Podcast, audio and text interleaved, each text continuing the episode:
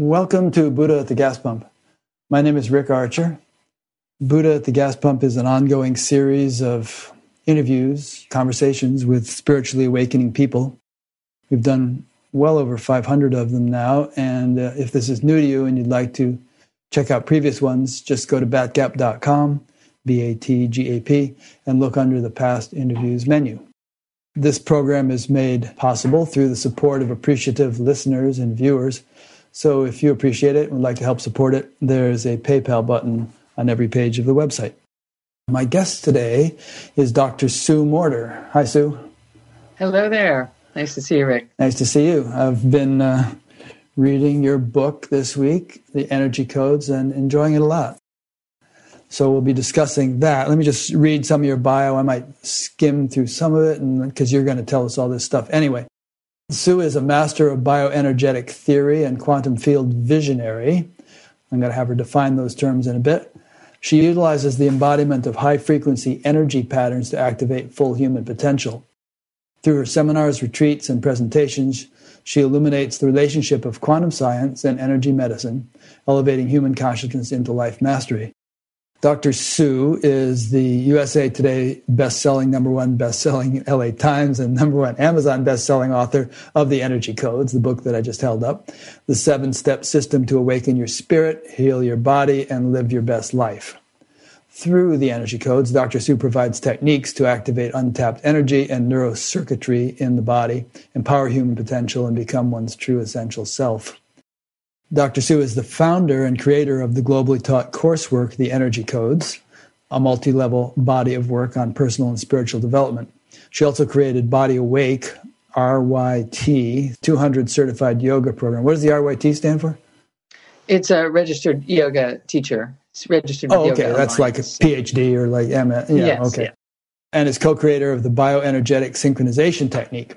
She has served on professional licensing boards, providing guidance to healthcare pr- practitioners on integrative approaches to healthcare leadership.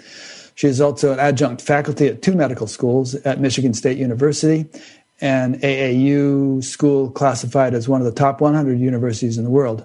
She is the host of Gaia TV's Healing Matrix and co host of Your Year of Miracles lifestyle training. She was recently recognized for her outstanding achievements as an honored member of the Transformational Leadership Council. In addition to that, she founded the Morter Health Center in 1987 and is founder and visionary of the Morter Institute for Bioenergetics, an organization committed to teaching individuals self healing techniques with an inner wisdom based approach to life based on quantum science and higher consciousness, with three distinct schools representing the unification of mind, body, and spirit School of Energy Medicine, School of Body Awake Yoga, and School for Higher Consciousness and Personal Development.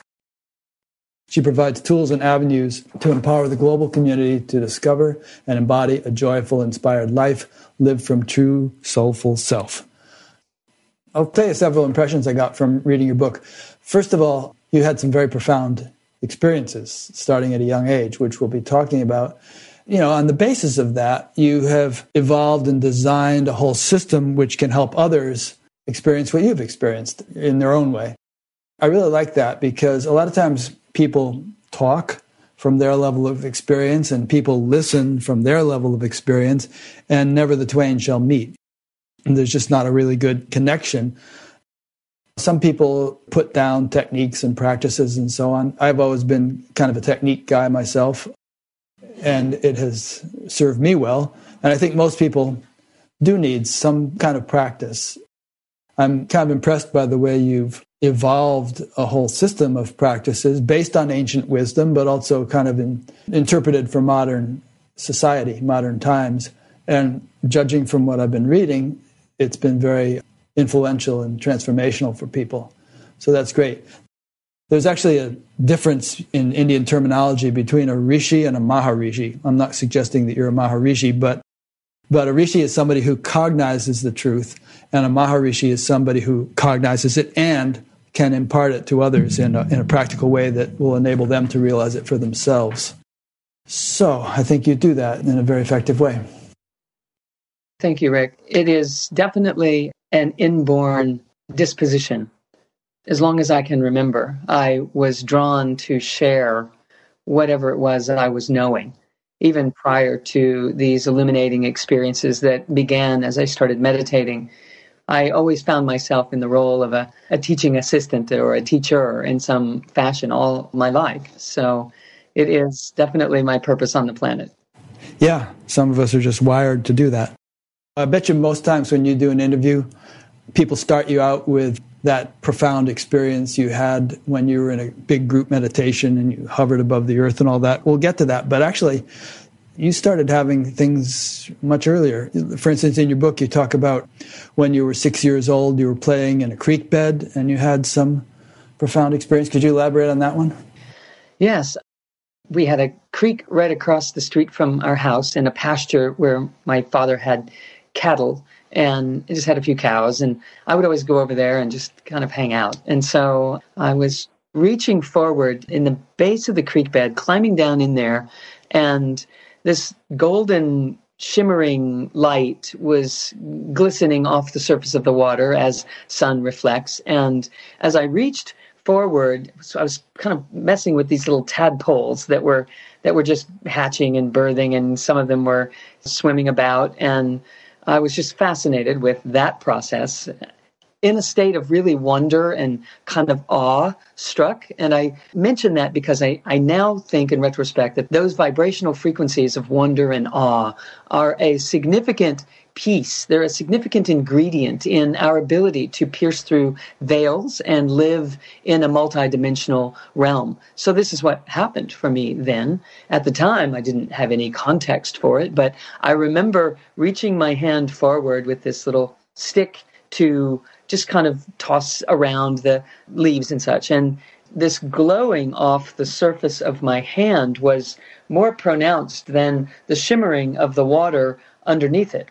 And I could see that when I would move, this entire energy field, this radiance would move along with my movements. And if I started to think about, I wonder if I move my hand that way, and that's all the further I got in my mind, the field would kind of go that way and nearly carry my hand with it. It wasn't that when I was watching it, it wasn't that I was moving and then this energy field would come after. It was almost this intentional field that was causing or directing the physical action. Now, I wasn't a scientist, I certainly wasn't trained at the time, but I was very aware of what was happening there and it it had my attention. I then started noticing that I could see energy fields around people and uh, pets and you know anything that was even the animals then there. I, I, grew up on a farm and so the cows would have this the horses would have this energy field around them that i was constantly marveling over so yeah and um, and you thought at the time that everybody saw that you know and you eventually yeah. discovered that they didn't yes, I would talk about it. You know, what's that yellow thing that follows dad around when he's talking? And what's that orange thing coming off the cows? And, and you know, my parents, their eyes would get big and they'd kind of look at each other. And so I, little by little, pieced together, especially when I went to school, that people weren't talking about these kinds of things. And I consciously remember, or I remember consciously shutting it down, just thinking, I'm making these people uncomfortable and that's making me uncomfortable. And so I'm not going to do this thing. I'm not, I'm just, I guess that's not what we do.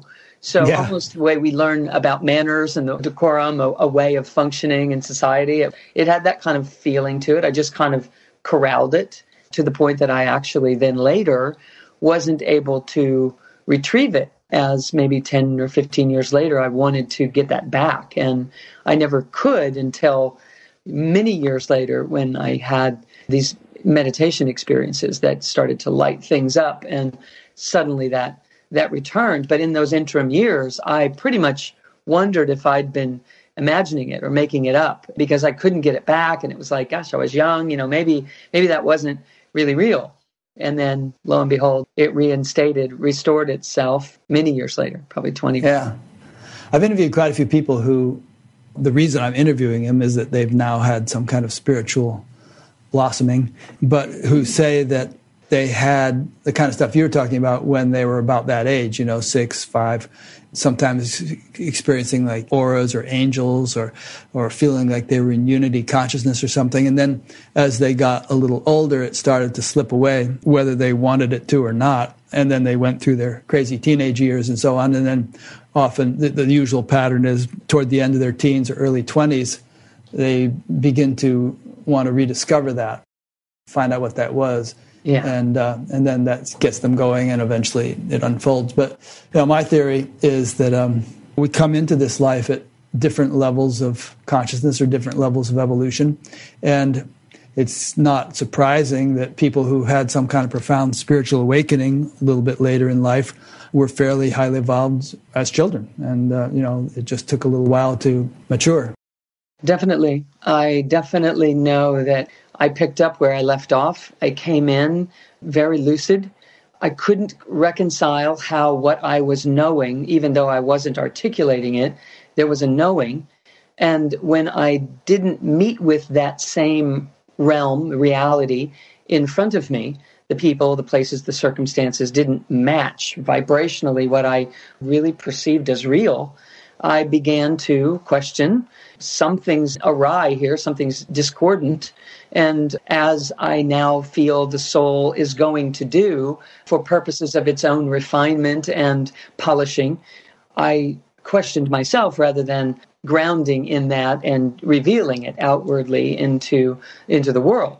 Now, we have knowings and, and stories of, of those that have been able to sustain that and come out teaching at 11 and 12 and 14 years old who have made tremendous inroads in our spiritual history.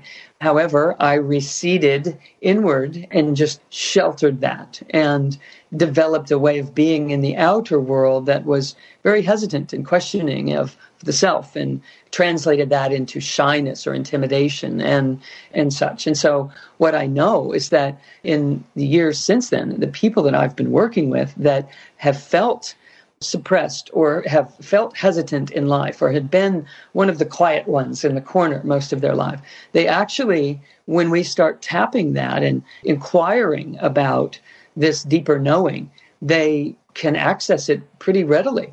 And once given permission to connect the dots, connect some circuitry on that, and start presenting, you know, representing it to the surface of their lives, they start finding that they have quite a tremendous transformation in a relatively short period of time because it was it was sitting there just waiting to be tapped. And that tapping can't happen until it can. And as it does we start recognizing just recognizing this true self that is our birthright. You mentioned earlier about different levels of consciousness and different levels of operation for different people.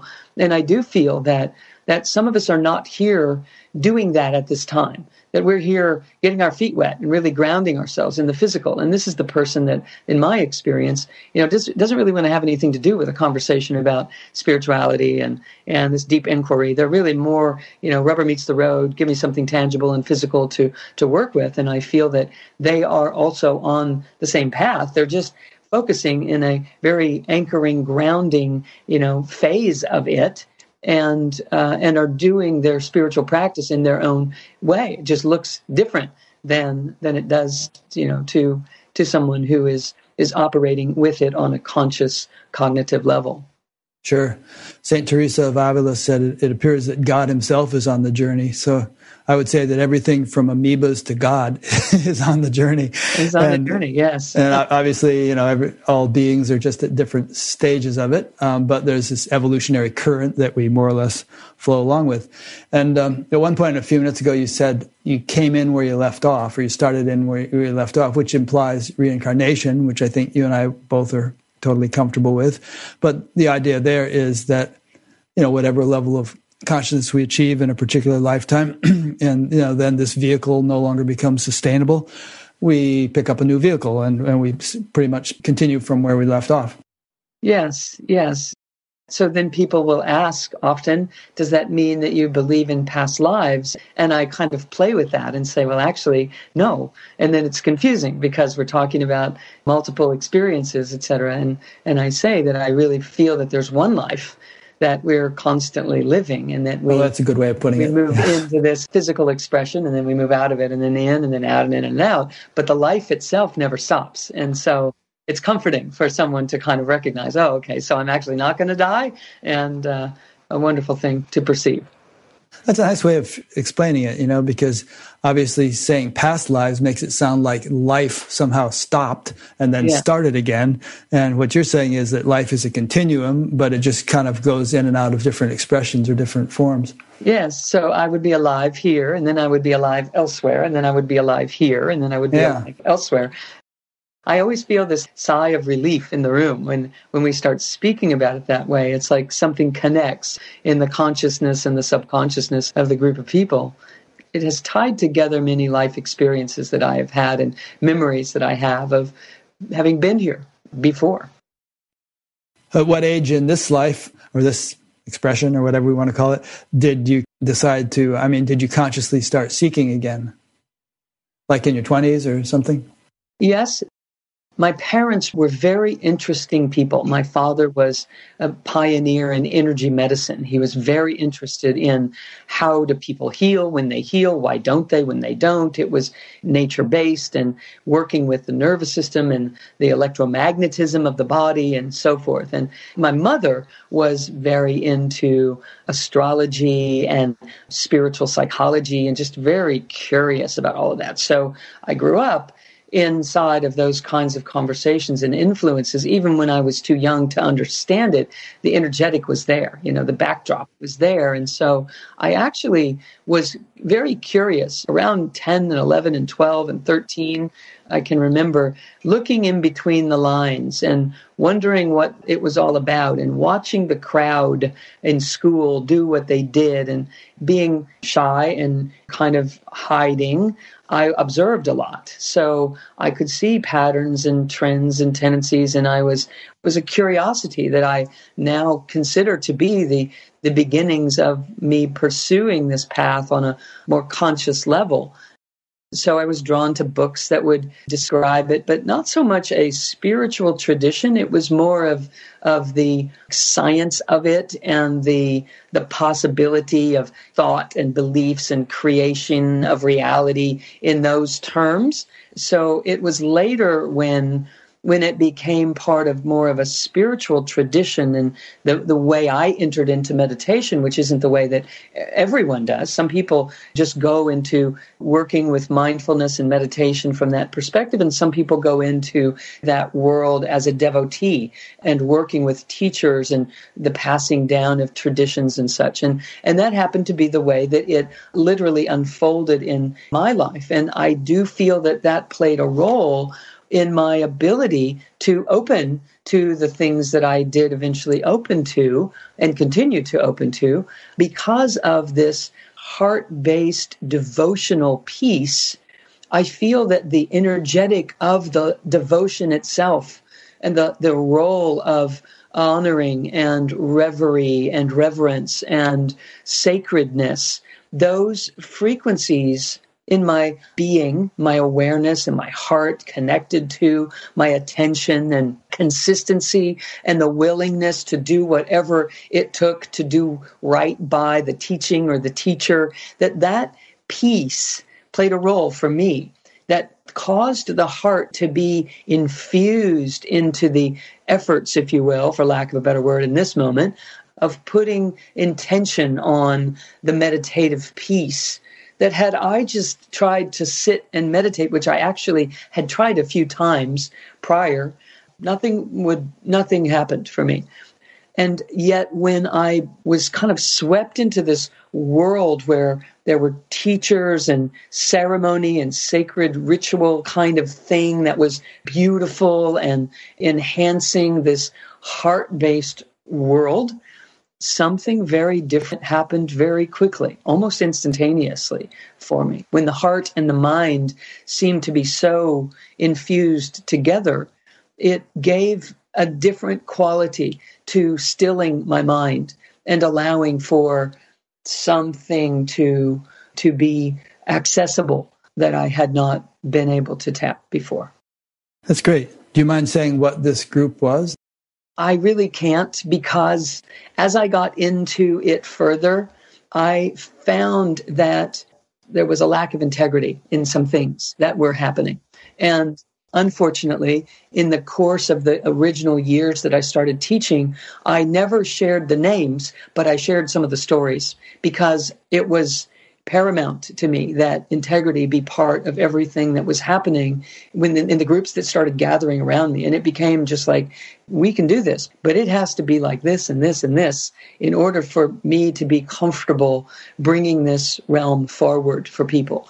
And so some of the stories of points of reference or relativity by example uh, of going and collecting monies to build to, to build kitchens in India that I later would find that the monies weren't being used for that at all, but were personal real estate purchases and things like that.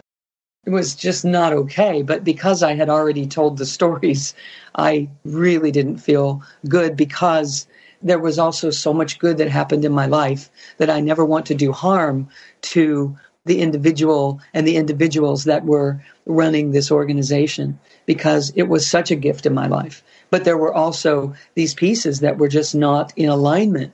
And so I have always protected it at the same time being real about what is significant and important to me. That's great. I could almost say the very same words about what I went through, you know, tremendous benefit and tremendous gratitude for all that but then again, some things out of integrity. And in fact, I think that experience was part of what inspired me to get on this integrity bandwagon a little bit.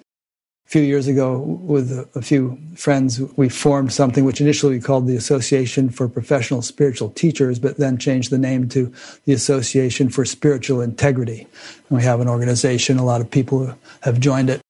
Because there is so much um, lack of integrity in the spiritual world. And it's unfortunate because I think, as you would agree, that spirituality in its pure form has a tremendous gift to offer the world and is perhaps the most critical and fundamental leverage or influence of world events, but it gets sabotaged or hamstrung when representatives of it are out of integrity and, it, and people who have been studying with them get totally disillusioned, sometimes thrown off the path for who knows how long.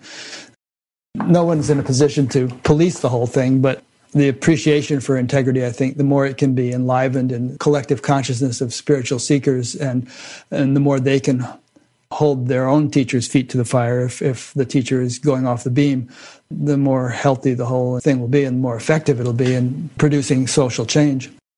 Yes, there's such a purity that is so powerful and all one has to do is walk that and and it unfolds magnificently automatically because the power of the universe is behind it and we're not thwarting it or distorting it by having some better idea than how reality would would just have things be so it is it's always been a wonder to me how there's so much power put into the energetics that are discordant and kind of in a distortion of sorts. And there's so much initial power that appears, but ultimately it will never be sustainable. So I always marvel about that. And I've made it a personal disposition, just kind of quietly along the way, just curious about how far would just integrity take me? How far would it go?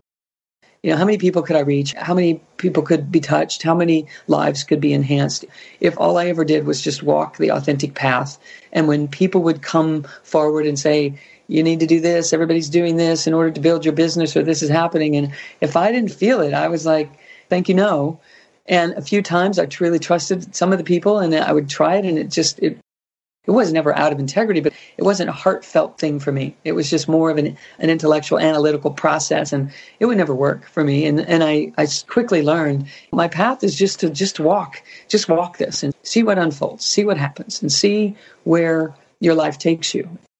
I knew that this awakening that was starting 20 years ago with me, and these things were just unfolding literally, visually, and experientially, that there was a reason, and I didn't, didn't know exactly, you know, on this conscious level, exactly what I was supposed to do with it. But I knew that it was significant enough that my life needed to be about that. And so that's how it has unfolded and has us speaking here today. that's great. Yeah, and there's some nice examples of that in your book. I liked what you said just now and also a few minutes ago about the head and the heart both being involved. And for you, that really worked. I've said this before on this show, but I, I, don't like to use the word enlightenment because it has this static superlative connotation. But if I were to use it, I would want to refer to people who are very holistically developed intellect, heart, senses, all the different facets of our makeup. And very often you see lopsided development. Ken Wilber talks about lines of development that can get very out of sync with one another. But I really think it's essential for our own well being and the safety of our journey and our influence on the world that we somehow achieve a, a holistic development.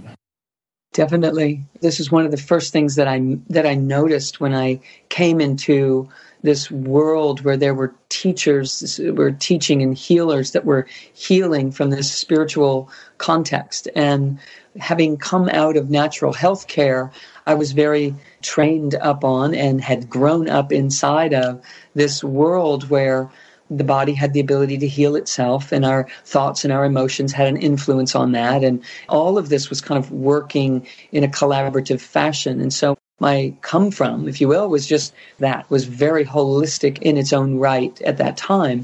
And then I started meditating, and almost instantly these openings started occurring for me. So I was drawn to teachers. I couldn't get enough of it when I would just sit down in a room with people who were meditating and, you know, a teacher was translating information. I knew all of it that was coming out was exactly the truth and what I was here to be reminded of. And it was, it was my time to drink this up. And yet I would notice that oftentimes there was extreme obvious health issues or extreme habitual things in their lifestyle that were really out of context for me. It didn't make sense to me because I thought, number one, speaking again of the integrity piece, I thought that you had to be an integrity, be a good person, you know, be taking care of yourself and eating certain ways and, and I don't know, exercising and those kinds of things that were, in my mind at the time, appropriate for vitality in human form.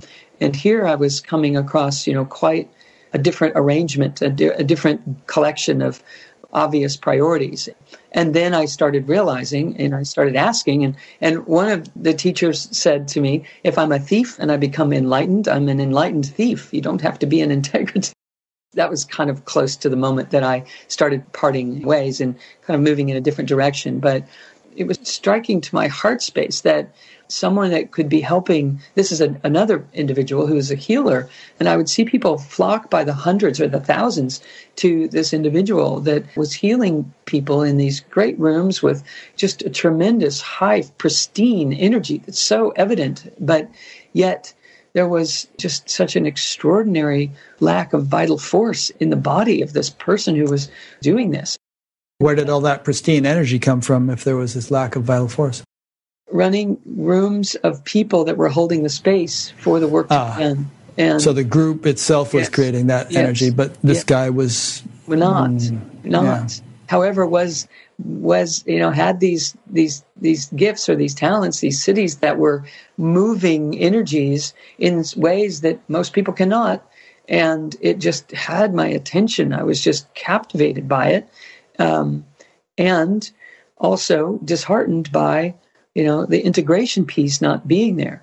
And interestingly, and not, I can't say that that was causal to why my interest became what it was, but but simultaneously, my interest in integrating these experiences that I was starting to have in these higher realms I became very interested in being able to repeat these on command, right? And so my mind, trained the way it was, is that I had to do it to get there. I had to figure out what I was doing that allowed me to get there. And and after many years, figured out it was not the doing, it was the undoing, the not doing that allowed that opening to be present and and for me to become aware of it. Um, and and so what I recognized in those years was that I had to be more in my body and had to be more integrated myself in order to have access to being able to tap these frequencies on on a regular basis to be able to to sit and and sense my way into that to perceive this stillness required more grounding for me. And so embodiment became a focus of mine, just it developed itself. It just kind of birthed itself as a realization that in order for me to tap these realms that I had shot up into, just opened up into, in order for me to have access on a regular basis, it required not efforts of this enlightenment, as you're speaking of it, um, but really more focus on embodiment grounding myself, coming into the body, coming into the wisdom energies, coming into the having frequencies rather than the wanting frequencies, and coming into the loving presence rather than the trying, efforting, seeking um, channels. And so, so landing in the body more in more ways is how I started interpreting. I started sensing that, wow, I'm actually more here. And that's what allows me to be there. And there becomes here when I do that. So, so it, it started to change my perception. Now, I, I hadn't joined these meditation groups because I was seeking enlightenment. I didn't even know about enlightenment. I actually began participating in it in an, in an attempt for stress relief. I, I, was drawn to meditation for stress relief, and I met someone who was already in a you know in the ten in the the groups of meditating, and and they took me there, and and in the midst of that relationship, I found myself in the face of of these meditation retreats, et cetera. And it was really for the relationship that I was doing it, um, as much as it was for stress relief, learn to meditate, just where I was coming from at the time, and and so in in the midst of that, I started having these these openings. And I'm so grateful that I didn't know that this idea of enlightenment was a goal to pursue because I was very goal oriented at that point in my life. And I would have started pursuing it to the degree that I know I would have never, I would have never allowed myself, I, I, I can't say never, but I have a tendency to believe that I would have made it harder on myself when I was if because I would have taken it on as a project. I have to I have to get this done. I have to accomplish this. I have to do this, and I didn't even really know that it was something to you know accomplish or achieve. It it, it, it never has felt like that to me, and and I think had I perceived it as such, I I might have gotten lost in the pursuit and dialed into so much trying and efforting that I might it might have taken me longer to ever sit down and relax and allow and not do rather than how I had accomplished the other things in my life that I had accomplished. Some good points in there. Um, first of all, I think st- stress relief is a perfectly legitimate reason to get involved in meditation or yoga or something like that. Sometimes people criticize it and you know say, "Oh, it's just superficial and worldly or whatever." But why not? Stress relief is a good thing. Uh, stress relief, and um, and next thing you know you're having beautiful profound experiences. So if whatever gets you started. Exactly. Yes. Um, yes i totally agree. and, this thing about grounding i think is really good too. Um, reminds me of an old Steven Wright joke where he said uh, said i broke up with my girlfriend because i wasn't really into meditation and she really wasn't into being alive. Um, you know, um, a lot of times um, people get it's, it's like a, a, you know how a sailboat has to have a big heavy keel down beneath the water in order to not tip over. Yes. and sometimes people people don't establish that keel in their life. And um, they can get very top heavy and very airy fairy and, and ungrounded. That's not what you're looking for. I mean you really want an integrated development in which you can maybe have your head in the clouds but also have your feet on the ground and and span the distance between them. Exactly Yes, I completely concur. You know, the analogy of the roots in the tree. and The tree yeah. can't really grow taller without deepening the roots and right, or the uh, foundation of a skyscraper or whatever. Yes, yes. And I love the keel in the sailboat. I love to sail. It's one of oh, my nice. loves in life. And appreciating working with, collaborating with nature and the forces of nature, the wind and the water, and the power that you can feel when you're integrating those elements at the same time. And that's really what we're speaking about. Yeah. So you've alluded to these experiences you started having. Let's get into some of those. Like you had this real Lollapalooza experience on some retreat. Talk about that. sure. I had been kind of drawn into this community that we spoke of earlier, and I was pulled in closely, quickly to the teacher and was serving as an as personal assistant very quickly, just to do, you know, like blink, blink.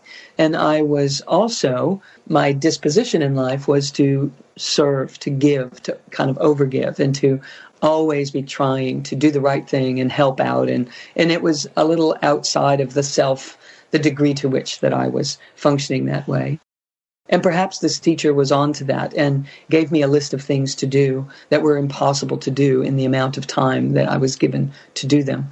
And so I was running around behind the scenes at this retreat taking care of all sorts of things and making sure this and monitoring that and going and purchasing this for this and just literally running around in the back hallways with sweat running down my back to try to make this experience beautiful for 300 people that were sitting in the ballroom with the music playing and the candles lit and you know the draperies blowing in the breeze. You know i would go past the door on my way on one of my errands and realize. You and know, you're actually a member of this retreat. You just got kind of drawn into all this work, right? I was paying to, I was paying to do the work. Paying to do that, yeah. This wasn't very bright. And I realized that at this one particular moment, it hit me. I looked at the list and I looked in the door and saw these people having a beautiful time and it just landed for me. And you know, I said actually a couple of explicitives in a very graphic form that got the job done and cut through something in my own consciousness couple of words and I threw the list away and walked into the room and said, I'm just going to go have me a meditation. You know, I'm just, by golly. And so I sat down and, and I was new to the whole thing. I didn't understand Sanskrit. They were chanting Sanskrit terms and it was Om Namah Shivaya and it was the slowest version of that that you could imagine. And I wasn't used to singing or letting anything come out of my mouth like that. And I would have thought of it as singing at the time. That's, that's where I was.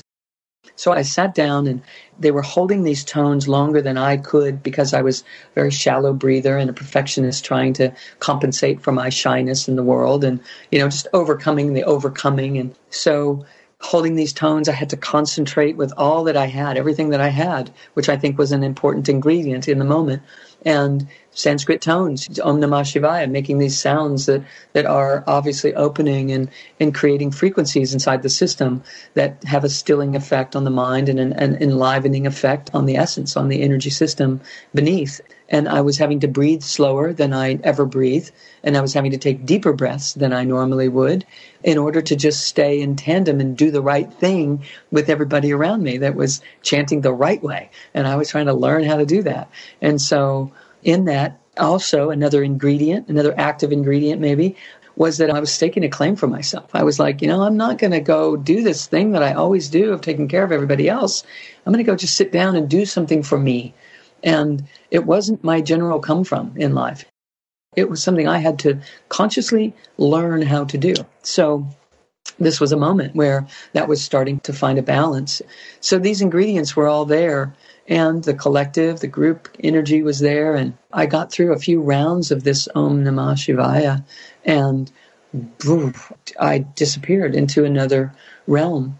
I was in a light so brilliantly bright, it was 10 times brighter than the brightest day in the desert that I had ever seen. And I could see 360 degrees around, above, below, everything in a sphere. I could see it all instantly. And I could perceive the earth. I could see the earth beneath me. It was about the size of a marble. And I was me, but I wasn't in a body. I was embedded into the earth up to what felt like it would have been my knees, but I didn't have knees. I was just this ray of light, this golden citrine kind of colored ray of conscious light. And this brilliant light above this horizon, and then bright light below the horizon.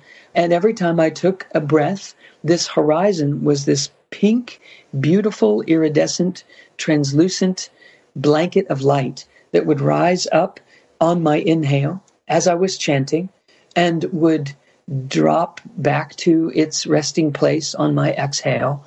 And with each inhale, like these giant wings of a stingray just swimming in slow motion under the oceans, what it looked like behind me, beside, in front, everything equal.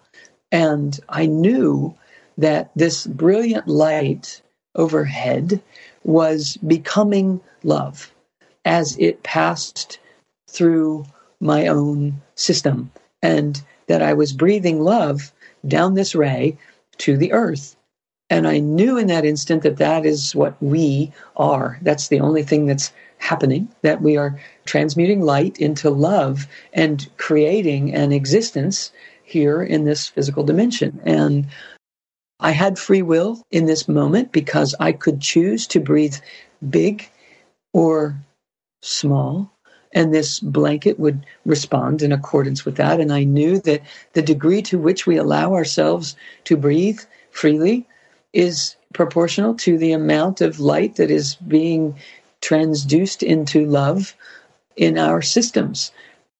I don't know how long I was there in that initial moment, but when I dropped back into my body and knew that I was sitting here in this room and could hear people chanting.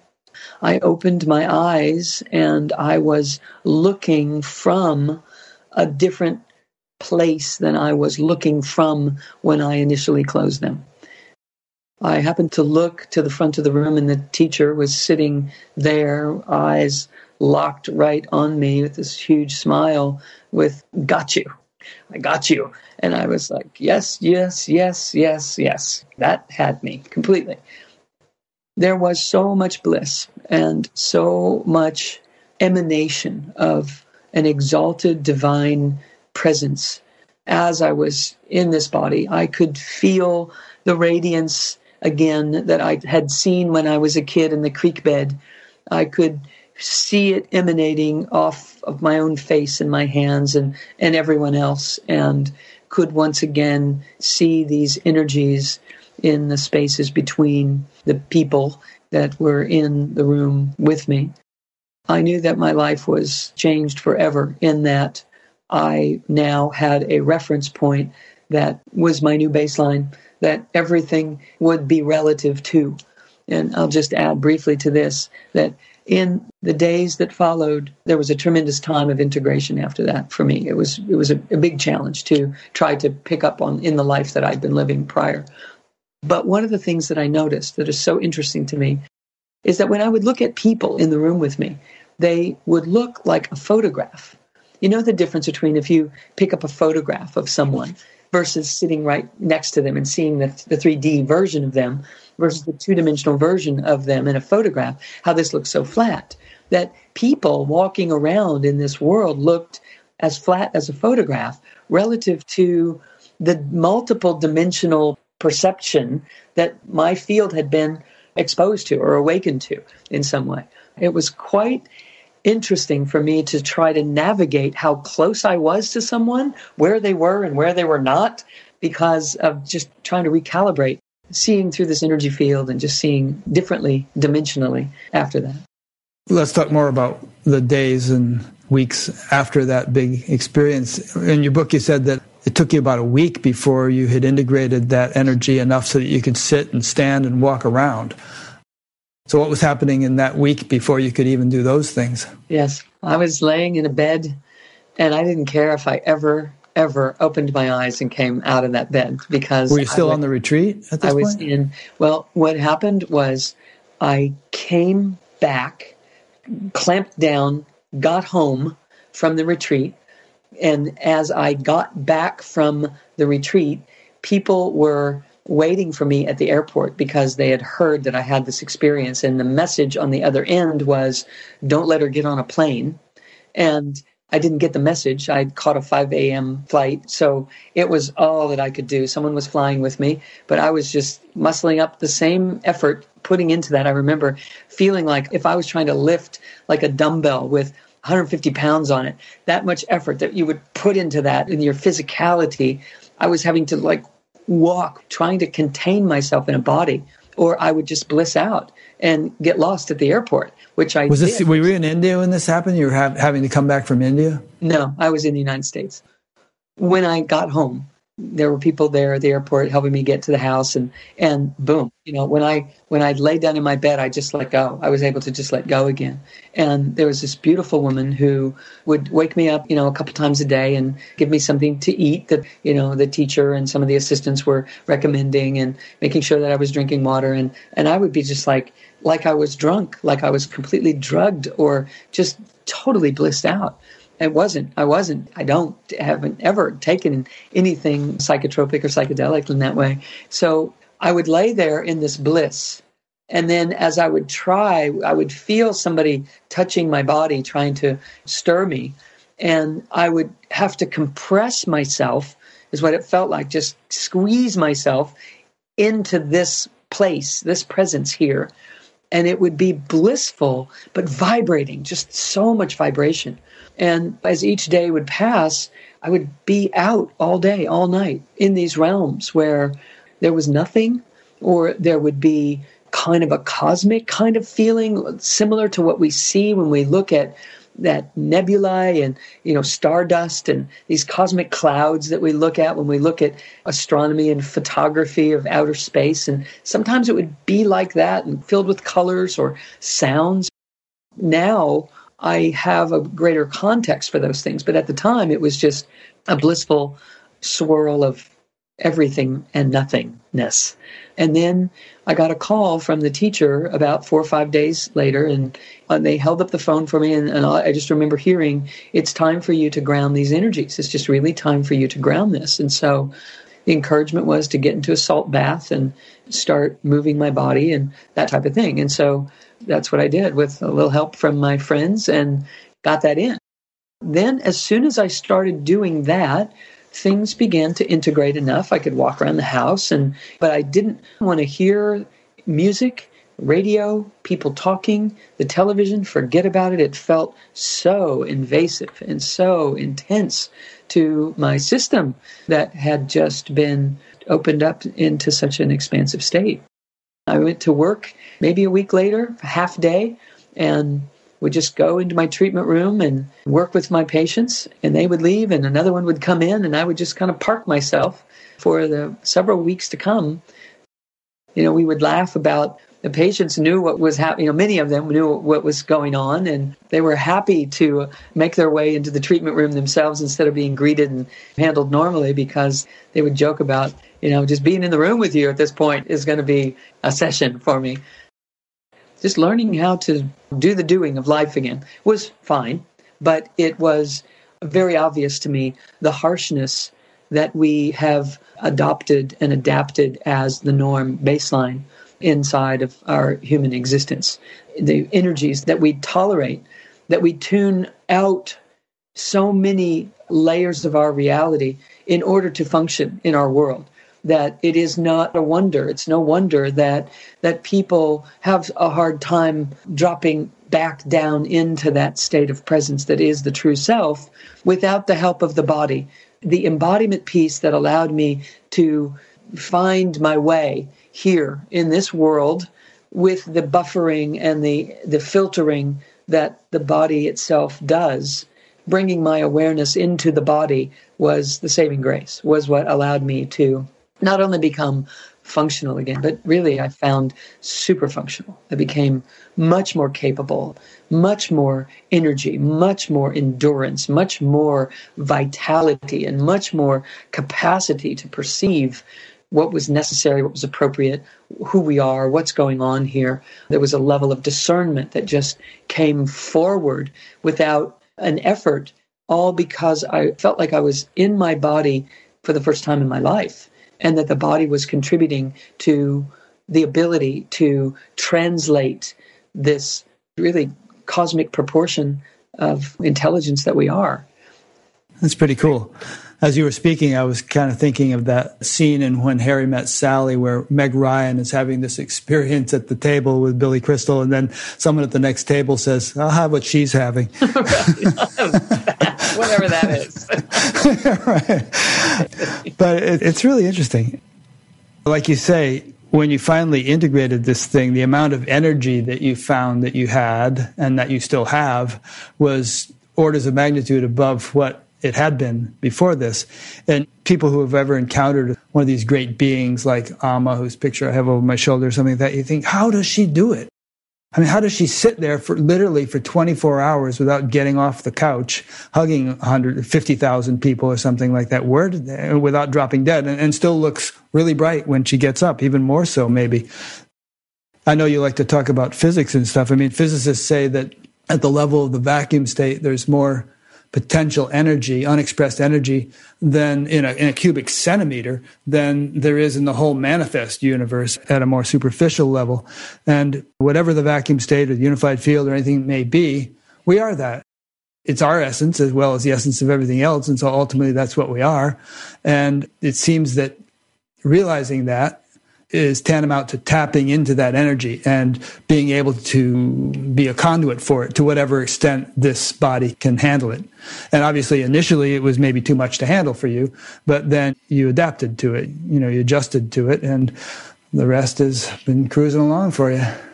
It's been amazing. I've oftentimes described it as people ask me, How do you do what you do? How do you do that?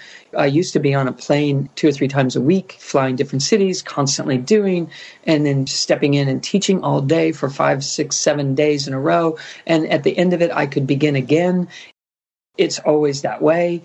And how do you do that? Where do you get the energy? And it's like my knee jerk response was, I'm not using my energy. It ultimately is mine, it's ours, but it's not this separate self, this isolated entity that's having to generate my own energy. It's like I borrow it, I utilize it, I give it back, I try to improve upon it as I can, as I'm expressing in the world, and I just get some more and give it back again. And it just literally feels like an open channel you know that's become a part of the teaching of the techniques types of approach that i utilize is to just to teach people to start perceiving themselves as this open channel that is receiving and utilizing and then you know releasing and receiving and utilizing and giving it back so that that we're not walking around trying to muster up the gumption or find the energy to have to do something.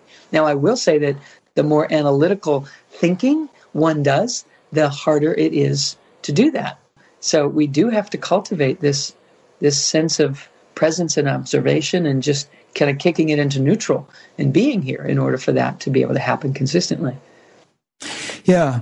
And as you say in your book, not only are most people not tapped into this amazing energy, but also perhaps because of that, their whole system, mind and body, function very inefficiently. So there's a, lot of mental chatter that doesn't contribute to anything, and uh, corresponding physiological agitation that that is not an efficient way to function. So not only do we not have access to that infinite energy, but we're consuming a lot of the energy we do have with fruitless activities, mental and physical.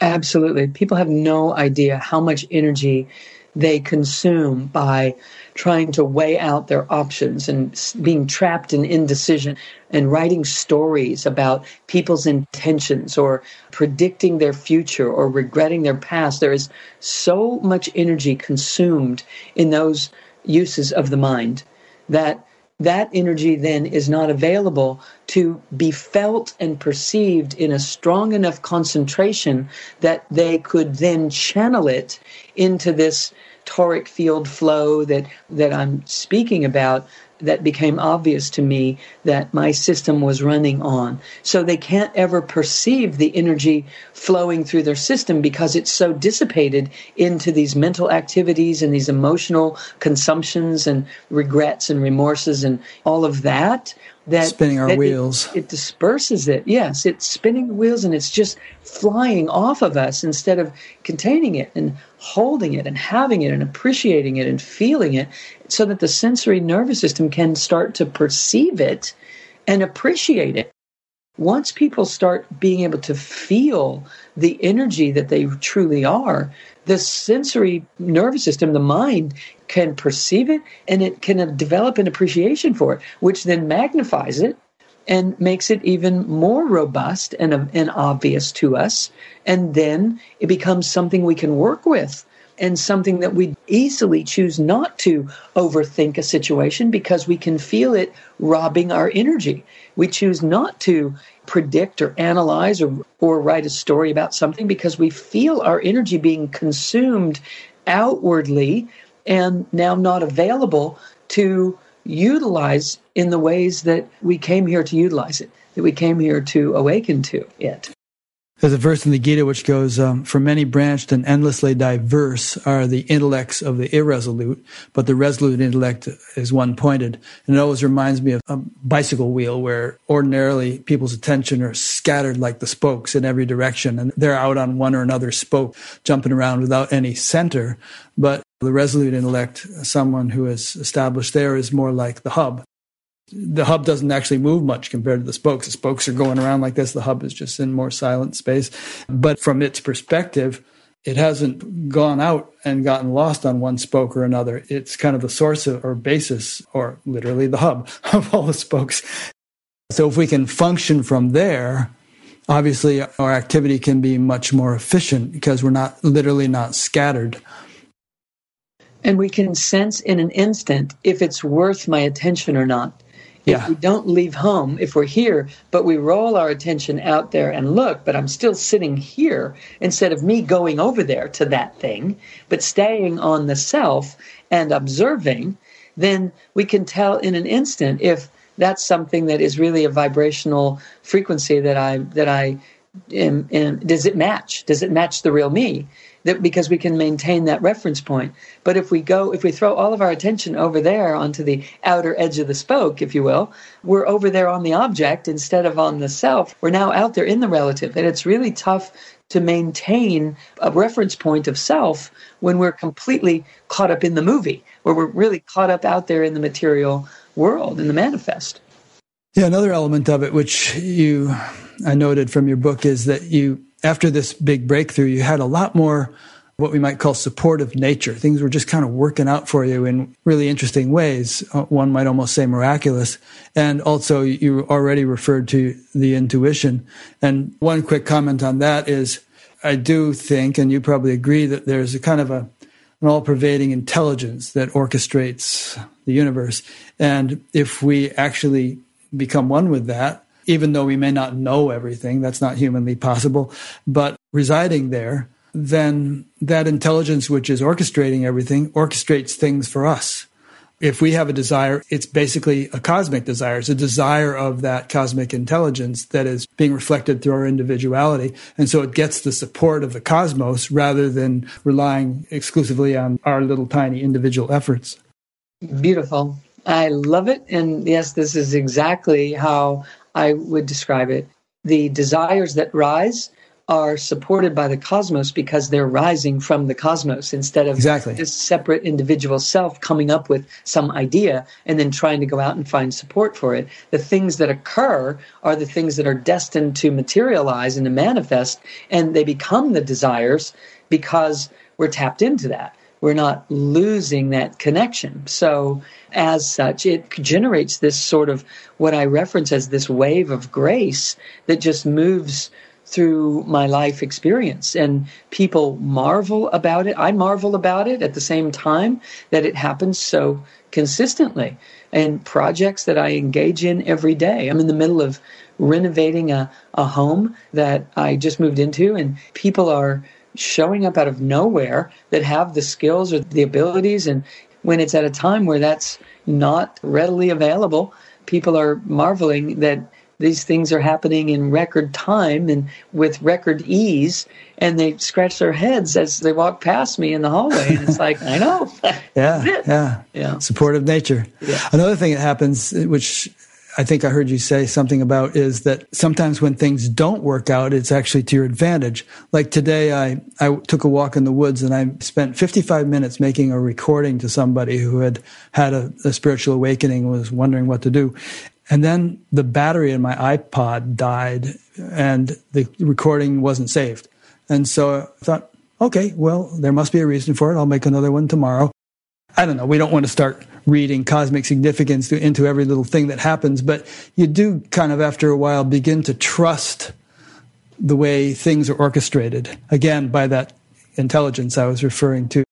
You trust it because it proves itself over and over again. Time and time again. Time yeah. and time again. And the ease with which that allows life to unfold is tremendous. That you didn't get upset and that you didn't start in your mind thinking, judging, oh, I should have charged it, I should have known, all the things that people do in that moment. When you actually now know that the recording that you make tomorrow is going to have some element in it or some kind of angle to it that didn't come through today, that will come through tomorrow or whenever that recording does happen, that will be perfectly suited for whatever this individual is supposed to hear back from you. No question. Yeah. There's that movie with Tom Hanks, Bridge of Spies, and Tom Hanks is talking to this guy who was a spy, and the guy's just sitting there casually smoking a cigarette, and the gig is up for him. He's he's been found out, and he could. And Tom Hanks is saying, you know, you could end up getting executed. Aren't you worried? And he takes a puff on his cigarette and says, "Would it help?" no amount of worry is going to get me out of this. of questions came in. Let's ask those, and then we'll use that as a way of shifting gears and talking more about the energy codes. Rita in Melbourne, Australia. She actually sent this in a few days ago and she said, Ask this of any guest who would like to answer. And I thought, Well, ask Sue because she's the next one up. She said, I understand this is a spiritually significant time right now. How can I harness, embrace, and further action, further action, my connection with the universe, both consciously and subconsciously, in alignment in what I do every day? What changes can I expect to see, hear, feel? What evidence will I notice? No, I think that we are being gifted at this time with a tremendous, unique circumstance that humanity has been asked to evaluate, to go home, to sit down, to not do all the things that we normally do. There's a stillness before us that isn't typical. And in that, I feel that that this bandwidth of the mental self is softening, is poised in more curiosity rather than uh, being on autopilot. And so there's a, a presence and an availability. And how someone might capitalize on that is to just simply bring consciousness to the fact that there is a divine order to things and that what we are all collectively being invited to do right now is in service to that.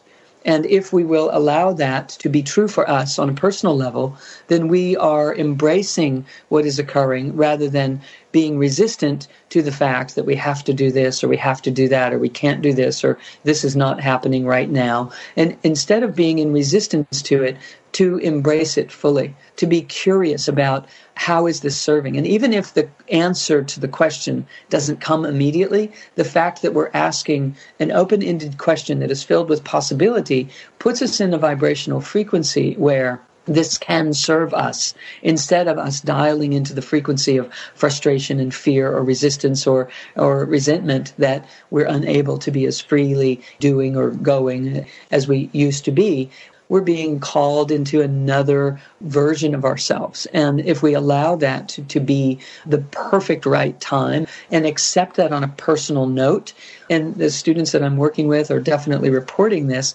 happening that that they're finding that they have a greater sense of presence and patience and that they're healing and that they're rejuvenating and that they have more energy available and they have more curiosity and creativity happening because they're actively embracing and there are so many things that happen in the course of a day to remind us, oh, here's another opportunity to do that. Oh, here's another opportunity. If we read the news or watch the news or hear something happening, it, it's another opportunity that's constantly being elevated on a conscious level for us to start to walk and talk completely differently. So, by embracing it, number one, I think that it will dial you into a field of possibility and creativity and allow for rejuvenation, the way that we're speaking about this, of your own energies to be able to be focused now on something different than trying to strategize on how to deal with these difficult times, but rather just embrace them. Just assume that this is in your favor and that it's here for you. And by doing so, your translation of the energies happens very differently. And as such, your body physically has now more energy to work with. Results of that or outcomes of, of being that way with it are definitely going to be presenting things to you like what we're describing. You may even find that you're closer in a divine nature to the true self or to nature itself or to a cosmic relationship of sorts. If we walk around recognizing that, wow, life is really different and this is happening in my favor, and there's something here that is here for me that wasn't here for me a year ago, that you begin to establish a rapport with something that used to feel out there and separate from you.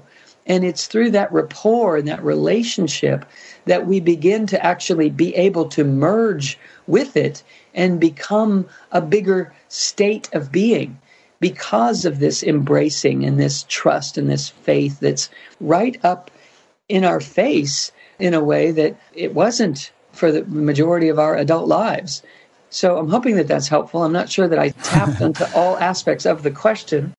I'll let no, you, you never can, you never can get everything, but um, that was good. The pandemic and the shutdown and all that probably haven't impacted you and I too adversely, although you can't travel and do your your seminars, but you know, you're doing okay and I'm doing okay, doing what I do. I can do it from home. But what about the person who worked in or owned a restaurant and the restaurant's been closed down? they're out of money and they've got kids to feed and everything. Some people are really going through it right now. And they're also kind of on a forced retreat in a way where people who aren't used to retreats begin to feel very uncomfortable because they're used to doing stuff. So, how do you speak to those people? And my heart so goes out to individuals. I have dear friends that are in these types of circumstances. And in our conversations, what they are realizing is that for some of them, they're realizing that while they were doing what they were doing, and it was their source of income, it really wasn't their choice of vocation. And that they're actually in a state of reevaluation and reinvention. And what I feel on a higher spiritual level is happening for them is that that forced reevaluation or that forced stymie of the system that was in flow is causing this squeeze up into a higher meaning of life and really looking to who I am, what matters most, and these energies of searching and finding and reprioritizing. And so many people have reported to me in, in conversation that, that they're finding that they have a greater understanding of love and their value system is shifting. And while they're struggling with their finances, they're also recognizing that a reprioritization of what they thought they needed is happening. And so if someone is on a spiritual path and they find themselves living in an ashram or they find themselves wanting to seclude themselves or to even relinquish a lot of their worldly goods because of the energetic that that consumes and that suddenly they're being drawn into this centeredness and this alignment with their true divine nature. Those things are happening voluntarily for someone who's seeking on the path. And what's happening are those same sets of circumstances in mass for humanity. And while we're meeting it with confusion and frustration and an inherent resistance of, in a sense of survivorhood, it ultimately might be drawing them into that same vertical alignment that ultimately, in the course of their life, will be a necessity it is a necessity for each of us. Sometimes it doesn't happen until the days that we are bedridden, that we are in hospice, or that we are in you know serious contemplation of who we are and our, our moments left here on earth. That sort of arrangement and alignment is is trying to happen, and there's a sense of desperation about it oftentimes causing a lot of fear in the midst of one's transition out of the physical dimension and, and into the spiritual realms involved in that cycling that we were speaking of earlier in our conversation. And so, what if right now it's breaking the seal on what we thought life was and causing us to do some of those evaluations and meet with some of that discomfort now so that as this starts to open up again, we are aware and awake to parts of ourselves that, that no other set of circumstances may have generated the awareness of.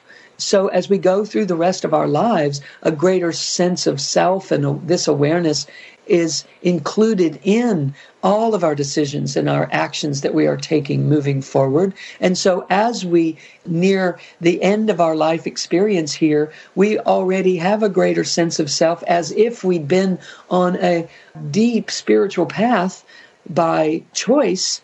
It seemingly put us there not by choice, but at some level, it accomplished what we are here to accomplish and awaken to in this realm, which is who we are, what is true, what matters most, while we're here on this frontier of consciousness called the third dimension in a physical form.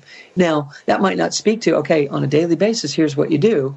And I do speak to that, but just trying to, to give some kind of context for people who are confused and, afraid and really dealing with it on a challenged level right now, that there might be a really high level of support happening here that is something that might not have met the eye under any other set of circumstances. So, in other words, it may be that the whole world is going through a kind of a phase transition or a reshuffling that is um, similar to that which an individual may undergo as they're transitioning into a higher state of consciousness or a higher state of being. I once heard a chemist speak at a conference named Ilya Prigogine. He won the Nobel Prize in chemistry, and he talked about how in the transition from one state to another, there's often a turbulent period. And we can think of the example of caterpillar to butterfly, where it turns to mush, and then the, yeah. the imaginal cells uh, form it into a butterfly. So there's often a kind of a breakdown of familiar or comfortable structures that's apparently necessary as a transition takes place. I mean, look at you. You had that big experience and then you were flat on your back for at least a week and couldn't function and had to gradually relearn to function. But when you did so, you were functioning on a, in a whole different way. Um, so, so maybe that's happening to the world right now, and that might give a more positive perspective on what is otherwise a dire situation. I do feel that it is. I inherently feel that this is a good thing that we are having to reimagine ourselves, that it is up leveling the amount of animated creative source energy inside of the bandwidth of human consciousness, that we are animating creativity and presence. We're having to rethink things. We're, we're here. We're plugged in in a way that autopilot wasn't doing a year, a year and a half ago you know as as this was starting to to come down you know people were immediately having to respond. And then after a few months they were having to okay i got to get busy. I got to figure this out. How to re-engage and then after a few months really readjust that and deal with emotional issues that that are you know surfacing because of frustrations and fears and recognizing how regularly we depend on thinking that we know what's coming. You know we depended on that assumption. And and clearly we didn't we didn't know. We just thought we did. But we rode on that thinking that we knew what to anticipate each day to some degree. And it freed us up so I feel that it's cultivating a deeper level of faith and trust. And ultimately, I feel like that is acclimating us, introducing us to, and acclimating us to the invisible realm. Who am I when I can't do the things that I'm used to doing? When I don't get to show up in the world the way I'm used to showing up, then who am I really? And what else is here in this world behind the scenes that I might be able to start to activate and work with. To put that into some tangible terms, I've been working with people who have been hidden, secluded, secretly empathic all their lives, that now they're able to come out and work with these energies because it's accessible. They're not doing all the things that they were doing before. They have time, they have space, they have energy, and they have awareness to tap into these. I'm working with people and, and sharing with them how to become not only the healers that they are, but to work with people remotely because we've been forced to work with people remotely. And so people are tapping into talents and gifts that they never knew they had and likely wouldn't have pursued it given the pace that humanity was in. And so, so many gifts are being revealed in this invisible, behind the scenes, higher states of consciousness aspects of every human being on the planet to some degree or another. And just like everything else, the degree to which we embrace it and become curious about it is the, degree to which it will serve us. And the degree to which we resist it and clamp down and contract in the face of it is the degree to which we will suffer. And not to say that my business went away and, and I own a restaurant that I can't bring people to. The funds just simply aren't there, and I'm losing that. That is a very real, intangible thing. But if we could say, okay, what if that was serving me? What would that look like? What if it was good? Then how would I start processing everything that I'm processing? What emotions would rise up in me? What energies would I feel inside my system any differently than how I was feeling it when I'm just in the shock and in the resistance and in the emotional upheaval? And then, therefore, perhaps even anxiousness or, or depression because of it. If I were to change my perception on it, might I also change my experience and the degree to which I can benefit from this reinvention time? Last week, I interviewed three guys who have a podcast called Conspirituality. One of the things we discussed is that in other pandemic times and in times of great social upheaval and economic collapse and things like that, conspiracy theories just seem to go wild as if people are grasping at means of understanding what in the heck is going on in their world. And this is happening now, obviously. There are people who say the virus is a hoax or that we don't even have to go into them all. Do you have any thoughts on this? Actually, the spiritual community, which is why this word spirituality was coined, seems particularly susceptible to it. I have friends in Sedona who say that maybe three quarters of the, of the new agey types there are into QAnon or something related to it. So, do you have any insights about this phenomenon, which I find rather baffling and disturbing? Rick, I think it comes down to the basic human dilemma. I think that ultimately we are here to choose, we are here to create. And ultimately, we are here to determine what the nature of our presence here will be. We're here to choose that and create it. And so, as circumstances rise and the pressure is up and the intensity is upon us, we again are at choice. So, whether it is a hoax or is real, whether it is man made or natural, whether it is intended for this purpose or that purpose, the bottom line is who will you choose to be given your circumstances that you are actually experiencing each day? Who will you choose to be? How will you choose to utilize your energies? What amount of love and presence and good intention, what degree of action will you place upon those qualities that you are being, that you are breathing, that you are bringing? What degree of action and what ways will you express? Will you maintain your identity as a presence that is completely capable of processing everything that is before you? Because ultimately, as we said earlier in this conversation, you're made of the universe. There's not a single thing that you are not. You are that compressed into a body, and you are that waking up. You're bringing conscious awareness to all of those vibrational frequencies. So there is nothing out here that is bigger than you unless you choose to only identify as a fraction of who you actually are. When we become identified as the protective personality or the false self or the egoic individual that needs to guard or fight against in order to have, then we're subjecting ourselves to the world of duality where we really have to put up our dukes and be strong and fight back. And if we can teach our minds to recognize the greatness, the magnificence of our being, then we can walk in a state of transmutation, walk in a state of flourishing abundance, no matter what our external circumstances are. And so, you know, that's what we're here to do is to master the internal reality, regardless of external circumstances. We're here to bring the absolute. We're not here to find it. We're here to reveal it.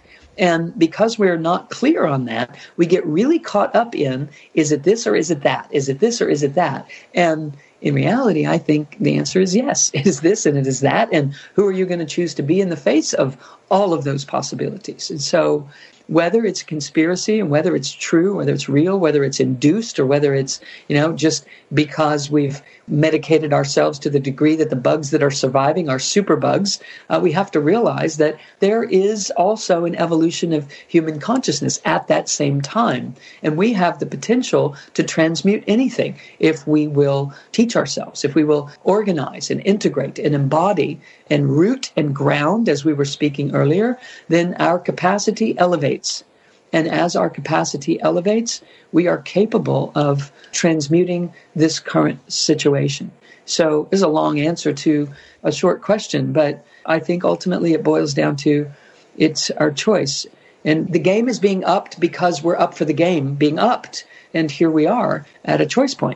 I want to give you time to talk about the energy codes, but a few more questions have come in. Do you want to just talk about the energy codes, or do you want me to ask the questions and maybe you can kind of sure. weave in some energy code stuff Definitely. to the answers let's, for let's these take questions? The questions for sure. All right. Here's one from Wesley in Oregon. He asks, I have heard the idea that and often felt that certain mantras and prayers, like, for example, the Gayatri mantra or, say, the Lord's Prayer, that these common sacred chants carry the charge of the whole collective energy of the countless times they've been spoken throughout time. That in chanting them, one is plugged into and adding to the power of that accumulated field energy. Any thoughts on that, Sue? I definitely concur with that. I also think that that is not the only reason that they carry the power that they carry. I think that the root power that they carry is the vibrational frequency and intonation and what is activated in the system by letting them move through our individual bodies in, in vibrational frequency. We're made of light and we're compressed together into a physical body. And on the way to that, sound is generated in that compressive state.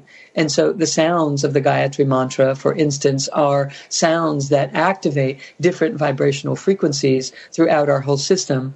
And as we repeat those tones, we become actively enlivened by the toning and levels of our consciousness are enlivened. And of course, in the bandwidth of human consciousness that we're all tapping into, the more that something is held as true at the conscious level through the repetition over the years, over the ages, it of course enhances that in the very vibrations that we're walking through inside of this bandwidth that we share. So it was originally phenomenally profound, and it has only been enhanced because it has been held as sacred because of what it is since the beginning of this recording.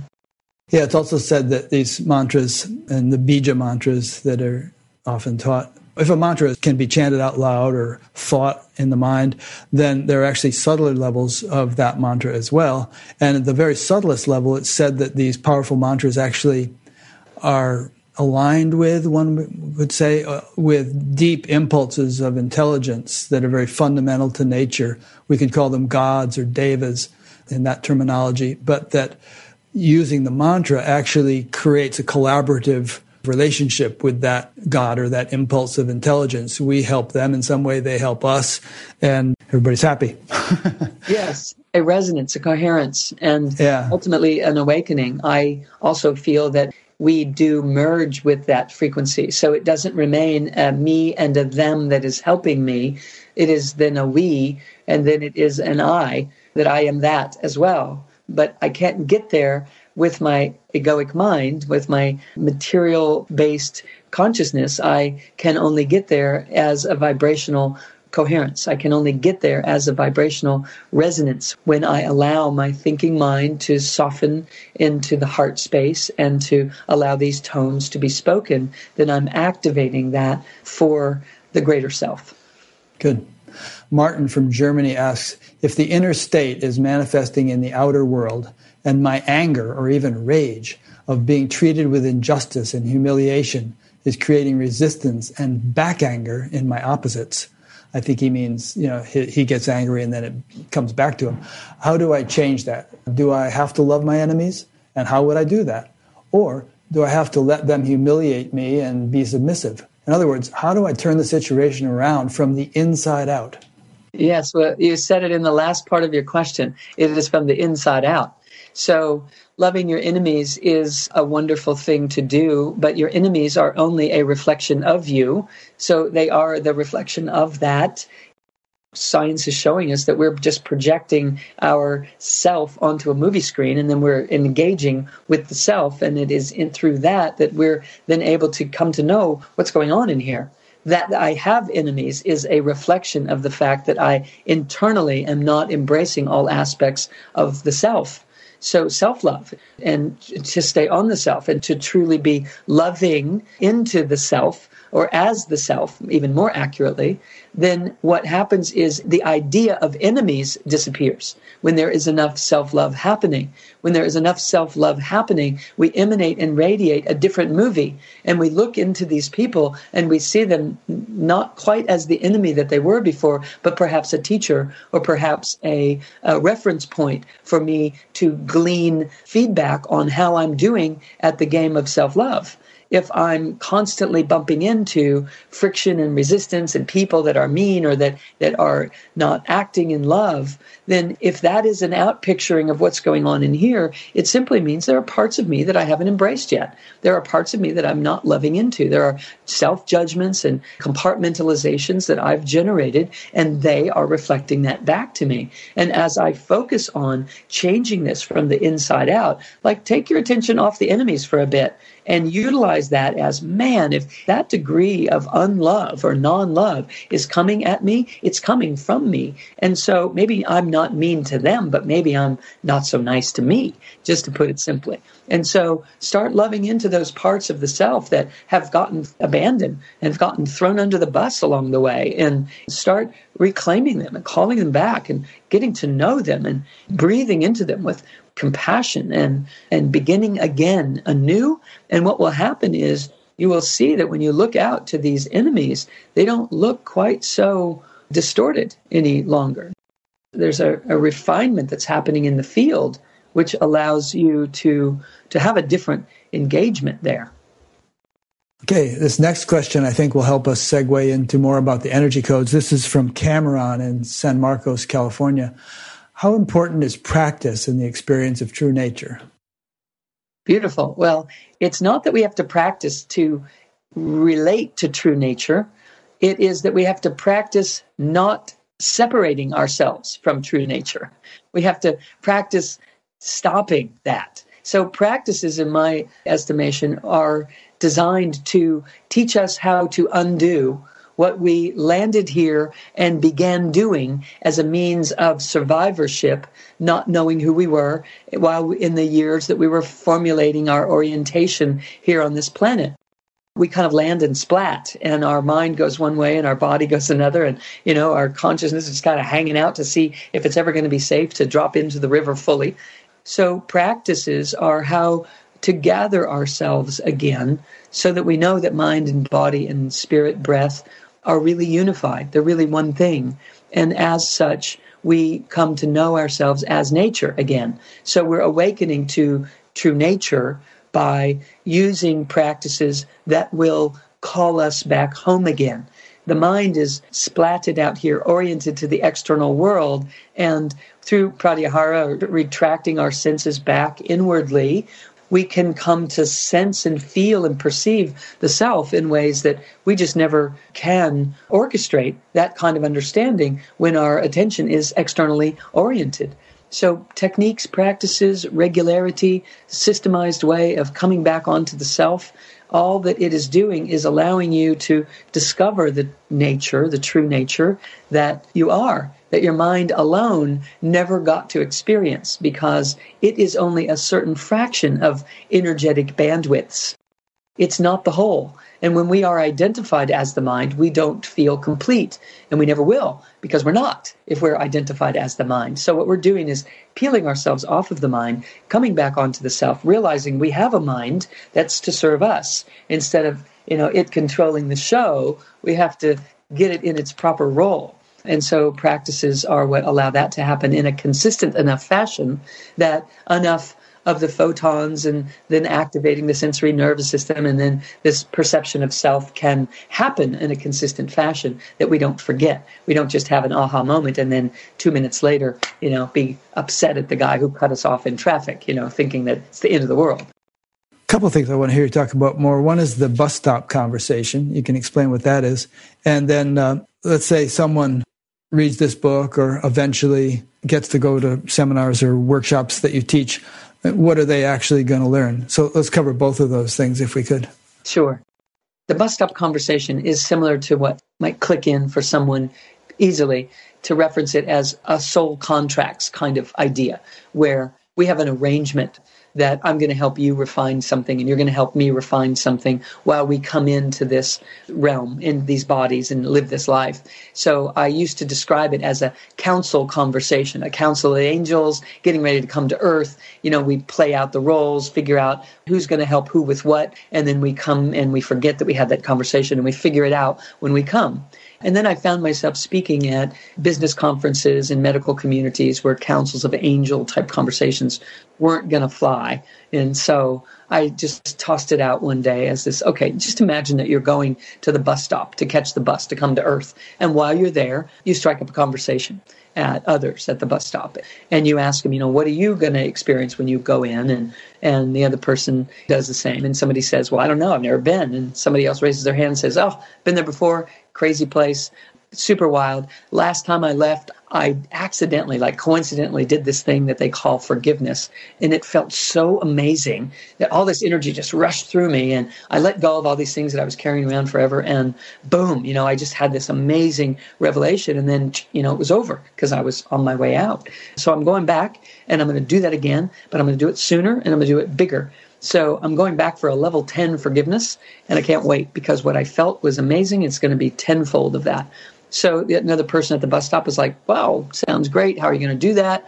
The person says, well, I guess I'm going to have to, I don't know, experience something that's nearly unforgivable. And then I'm going to live with that and be angry about that and be frustrated and compress it inside myself. Get down the road, start feeling the physical effects of that. My health is going to decline. I'm going to live this contracted, compressed life. And at some point, I'm going to get sick and tired of being that way. I'm going to reach inside myself and I'm going to find some part of me that I didn't even know I had some in-depth level of forgiveness reach up and express it out there and i'm going to have this huge experience of forgiveness and get to know a, a, part of myself that I, I never would have known. And so the other people at the bus stop are like, whoa, sounds amazing. How can we help? And the person says, well, somebody's going to have to do something that's nearly unforgivable, like drink too much at happy hour, get behind the wheel, cross the center line, hit my car, take my loved ones, cripple me, you know, these kinds of things that could have been avoided. It has to be just, you know, just completely wrong, wrong of wrongs. And so, you know, who will help me? And everybody's like, not me. I don't want to be that guy. You know, who wants to be that guy? And so then the conversation, you know, goes on and it's like, really, come on. I, I bought my bus ticket. Here I am. This is my chance. Don't leave me out. And so somebody finally, the back of the place raises their hand and says, okay, I can see how much this means to you. I'll be the one. I'll be the one that is the perpetrator, the one that, that does these nearly unforgivable things. So that can be translated in many ways in many different people's lives. And invariably when I share this, whether I'm doing an online teaching, which I'm doing now, or when we were in the rooms together, invariably people crying and recognizing, oh my God, that you know the, the person who abused me or the person who abandoned me actually was the one who finally raised their hand and helped deliver this scenario for me that is going to allow me to reach inside and find maybe a level 10 self love that I never would have found had I not been up against the adverse circumstances, and the friction that was created from that dynamic. Which is not to say that an abuser can say, I'm doing this for your own good. No, not that we ask for it in that way. And ultimately, that abuser is going to have to take inventory on what they came here to learn. So it might be self forgiveness, it might be redemption, it might be something along those same lines that they will have to come to terms. Whether it's now or whether it's blink, blink a few lifetimes later, it does resolve because that is the way the universe works. It does abhor a vacuum. It wants to fill it. It wants flow and unity. So these kinds of concentrated energies that are unresolved cannot maintain themselves. And so we're here to resolve them consciously on this spiritual path so that we don't have to pay it out karmically in some kind of unconscious manner. We can dissolve that right here with our own awareness and intention. So the bus stop conversation is to allow this understanding on more of a personal note that there is purpose that nothing is bigger than us, that we managed it, that we requested it so that we could awaken ourselves in certain ways, that we are bigger than these individual circumstances that we are facing in this life. Mm. Patanjali said, uh, avert the danger which has not yet come, which means if you can, work it all out within yourself so that you don't have to work it out karmically, as you just said. Yes, beautiful. All right, let's talk about the energy code some more. Tell us what this is all about. Certainly. Well, we've kind of been talking about the energy code. We kind of have been, but yeah. the book is filled with principles and practices. And so the principles we've been tapping into in large proportion in our conversation. And the practices are how do you start to do that? How do you come onto the self instead of being splatted and dispersed? And how do you find ways to build the circuitry to perceive a greater sense of self rather than being caught up in our survivorship and our knee jerk reactions and the patterns and the habits that we've established and, and even a sense of self that we've orchestrated over the course of our lives? How do we find that greater self? So it's a series of practices practices that use breath work and use the conscious and the subconscious mind and memory and nerve patterning, developing synapses in the brain and in the body that allow for circuits to be built to sustain a greater sense of healing and filtering and cleansing rather than the the defensive, protective, guarded portions of the nervous system and uh, and so forth. So I talk about body chemistry in very user friendly terms that people can implement. You know, lifestyles that that generate an alkaline environment so that our immunity and our robust vitality is present. And I also have a you know a large emphasis there uh, on on how to really understand how to work with the individual circumstances that are happening in your life and and how to allow the body to serve the mind's attempt to understand and to translate that billions of bits of information bombard us every millisecond, this energy field that we are, and they land at the gut. They don't land at our head. And then they rise up through the brain in our gut and are filtered through the brain in our heart. And then they rise up to the brain in our head so that by then we've, they've been translated into images and ideas and perceptions that are serving our lives here. And if we're not living in our bodies, if we're just living in our heads, then we then we overthink and we don't use the body to help us filter and translate these energies. And so we don't know what to do with them. And we become anxious and, and overthink and overpredict and analytical in ways that aren't serving us the way that we've been speaking about it today. For instance, a real tangible and valuable technique that, that people learn right away is how to breathe up and down through the sushumna, this central channel in the body, and how to anchor ourselves in the body while we're learning to enliven this. It's a great integrator. It is what activates this integrative energy that allows us to not only be loving, but be loving and powerful. Not only be loving and powerful, but also be wise and creative and, and strong and spiritual and capable all at the same time. That we don't have to be either powerful or spiritual or either powerful or loving. We can have all of that. We are made of all of that, and we want to be able to access all of it all the time whenever it is appropriate. So, that central channel breathing and then breathing for each of the energy centers and the levels of consciousness that are associated with them to enliven them specifically is a fantastic piece of it. And what I really love about it is that we start working with energy instead of story. We start working with the energy instead of the thinking mind. So if someone walks in the room and, and upsets you, instead of saying, Why do you do that? or Why do I get so upset when you do that? Either of which is kind of an unanswerable question if we're asking it. We haven't been able to find the answer to it. But to take people's attention to the body and to realize that your system is going to tell you exactly why that's happening if you let the body speak. So we learn a language of the body that if you have a knot in your stomach, it means something different than if you get a lump in your throat or different than if you have tightness in your chest. I just realized I have an image here that I use when I'm teaching often this flow of energy comes down through the body, hits the earth, rises up again, gets transmuted for human consumption, rises up again, and this energy actually is you. It is an energy that runs through your body. It is you. You descend to the earth, you rise, and you rise as high as you can go, and then you cycle back around, and that's actually what creates the physical body. It's a byproduct of regular energy flow. And so if we allow it to ascend with the same purity as it descends, no problems. We live in this perfected field and all is well. but most of us are living in a state something like this. So we rise, and there are areas of our consciousness that have developed and areas that are still sleeping. And so this path of least resistance is what happens, and we rise in this kind of wobbly way, and it causes a distortion in the biofield. Uh, it causes a distortion in this flow. And now this individual is looking out through a distorted field. So we see people that don't care and lives that don't have opportunity and that, and we just see in an obstructed manner because we're looking through a distorted field. So what we're doing with the energy codes is, is working on building circuits here instead of these gaps that we're circumventing along the way. So when you have a knot in your stomach, it's because this energy is hitting right there and then it has to go around it, etc. If you have tightness in your chest, the energy is hitting there. If you have a lump in your throat, the energy is hitting there and it's working its way around. So when someone comes into the room, you have a charge with something that they're doing. The reason you have a charge on it is because you haven't really awakened to all that you are. And so you're running on these compensatory pathways. And so that is appearing to be a threat when actually, if all of your circuits were animated and activated, you wouldn't see it as a threat at all. You would see it completely differently. Same person, same words, same actions, different effect.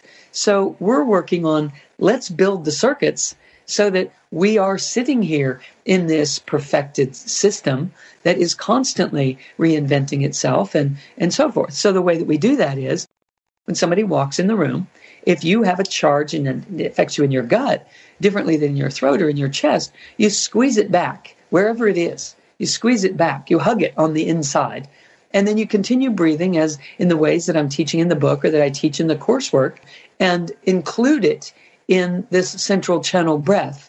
Meanwhile, you're anchoring yourself in the body so that you don't, you know, just become so expansive and airy fairy like you were mentioning earlier. That if we don't root and we don't ground, then we and if we expand, then we have a hard time functioning. So the majority of the interest is on let's ground, let's integrate, let's embody, and now let's find where are these gaps in our awareness that we could flood the energy to bring our consciousness into and start breathing it awake.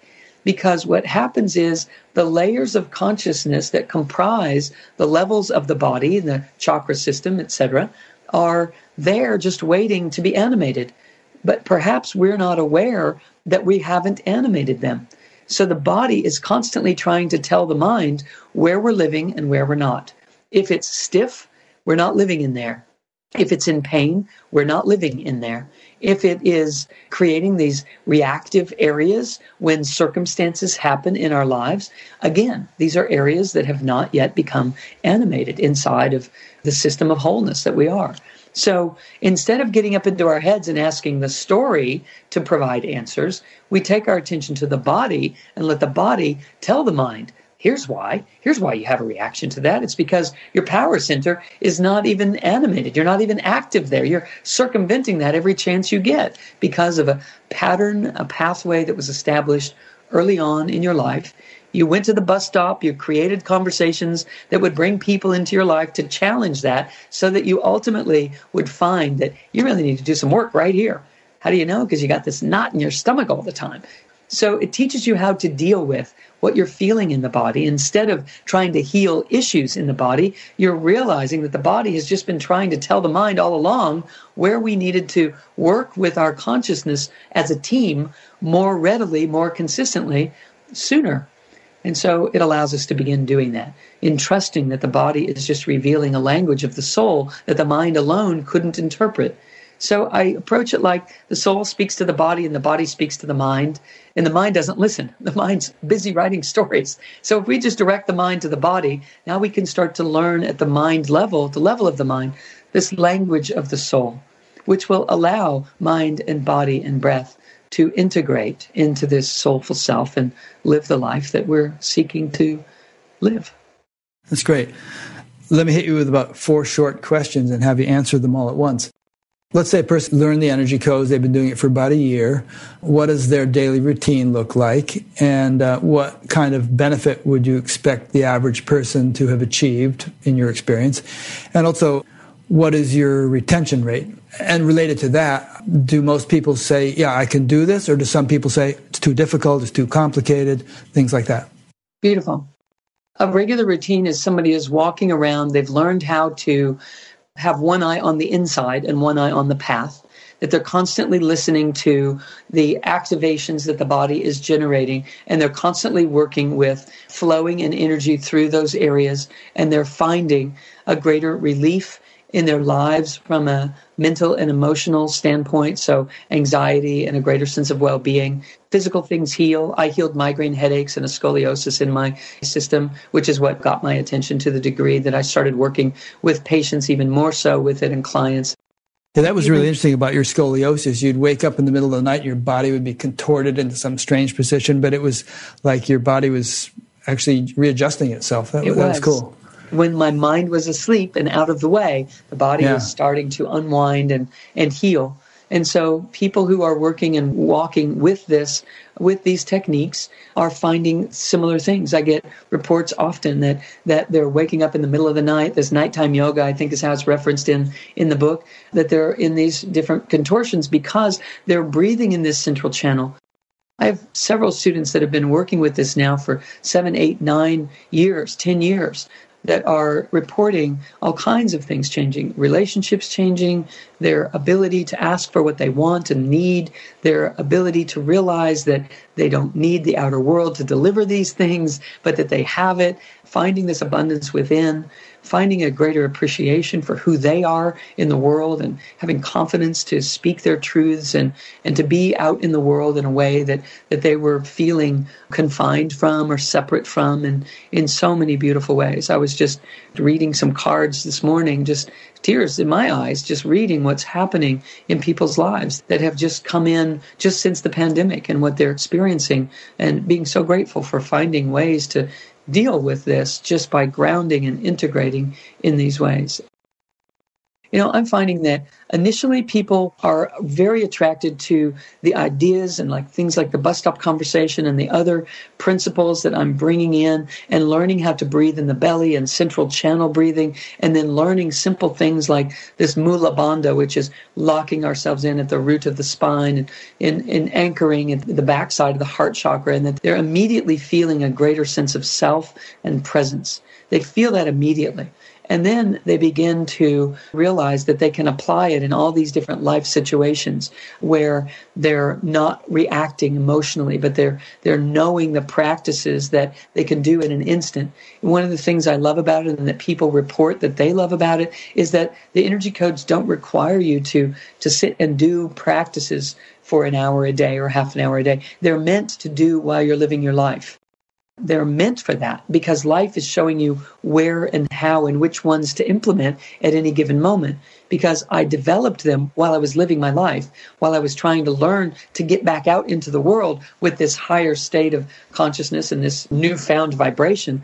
It was embodiment that allowed me to do that. So I've just kind of retro engineered it and am teaching people how to expand their consciousness in the same way that I took this expansive consciousness and climbed into my body. We can open those same doorways to come up and out in a more expansive way, but always remaining tethered in the physical world so that these expanded realms can benefit us while we're here in this life. So, so people stick, they stay, they love it. And sometimes people come back that thought that it was too complicated or that they couldn't. It really isn't complicated. Once they start doing these four anchor points and central channel breathing, it's home free. And so it's just about finding yourself living inside this elevator shaft inside the body. And oftentimes, people who haven't been meditating or haven't been doing breath work or that type of thing think, wow, what? But then it lands for them and they get it. And the moment that that happens, they're living in a different world. Could people learn it entirely from the book, or is it necessary to have a seminar of some kind? I wanted to write the book that it was self contained, that it definitely doesn't hold everything that I teach in the seminars by far. For instance, I teach about chakras 1 through 7 in the book. And in the courses, I go to 8, 9, 10, 11, and 12. And I start talking about concepts that I felt were too much to put in an introductory book. I'll write another book that carries more of that content, but I had to know that this foundational information was out there in this book form that people could read and follow it from cover to cover and have a self contained body of work that would be full and complete in its own way. I didn't want to just write a teaser to make people do something else. So somebody could read this book and have a treasure trove of information that will serve them for their lifetime. And if they want to know more and they, they get inspired and, and, and are enthusiastic about it, there is a lot of coursework that is available that has all invented itself. I didn't sit down and say, I want to teach six different levels of coursework and I'm going to teach this and this and this and this and the first one and then this and this. I taught the first one and people were like, we want to do this again. So we did it again. And I taught it again. And then they were like, well, what else do you know? And so I was like, okay, let's have a level two. And then we taught level two. And they're like, okay, what's next? And then it became so creatively level three. And it just birthed itself that way totally as supply and demand, what people wanted to know and what I felt was beneficial and what I was finding was helping my patients change their lives. So the book is self contained and there is so much more if it is a path and a way of living that somebody wants to know how to implement and activate in additional ways. That is certainly available as well. How long have you been teaching it now? Uh, about 15 years. Wow. That and, and the book was a bestseller in various ways. So you have any idea how many people have learned it? I don't. I don't. I know that we've exposed it to probably, I think that we've added it up that because I also now teach people to teach the work. So we're estimating in our facilitators and our practitioners that are out there that we've taught probably close to about a million people that have wow. actually learned the work itself. And we're just getting started as far as exposing and really wanting to ground humanity because uh, these are times that this work was built for. I know that that's why this awakening happened with me when it did, and that I'm here at this time and doing my thing. That it feels like its time is right now. I feel like I've waited my whole life to, not that I was waiting, but that right now is what it's for. And that it's so accessible and understandable and, and, so easily integrated by people now. Things that I used to have to explain for 45 minutes. In four minutes, people are like, got it. It's like, awesome, let's go to what's next. So, what I'm finding even since the pandemic and teaching these courses online is that I'm rolling information forward and able to share with them faster because this collective is like, we're on it, we're ready. So, I'm guessing that's, that's why it's happening. Nice. Well, as I said in the beginning, you know, it's one thing to have a spiritual awakening, but it, and a lot of people have them, but it's another thing to be able to translate it into something that can help others have one or help others grow in certain ways. So you obviously, as you said, were destined for this or made for this. And obviously, it comes naturally to you, and uh, I think it's great. It's my greatest joy, and I have to say that this interview has been absolutely blissful for me. Thank you. It's probably one of the best interviews I've ever had. So thank well, you for the questions. I'm feeling you know, pretty blissful myself. uh, I always say it's relative to the quality of the questions and who's interviewing you, like what you get to share. Thank you very much for who you are and what you're doing and, and how you are serving humanity.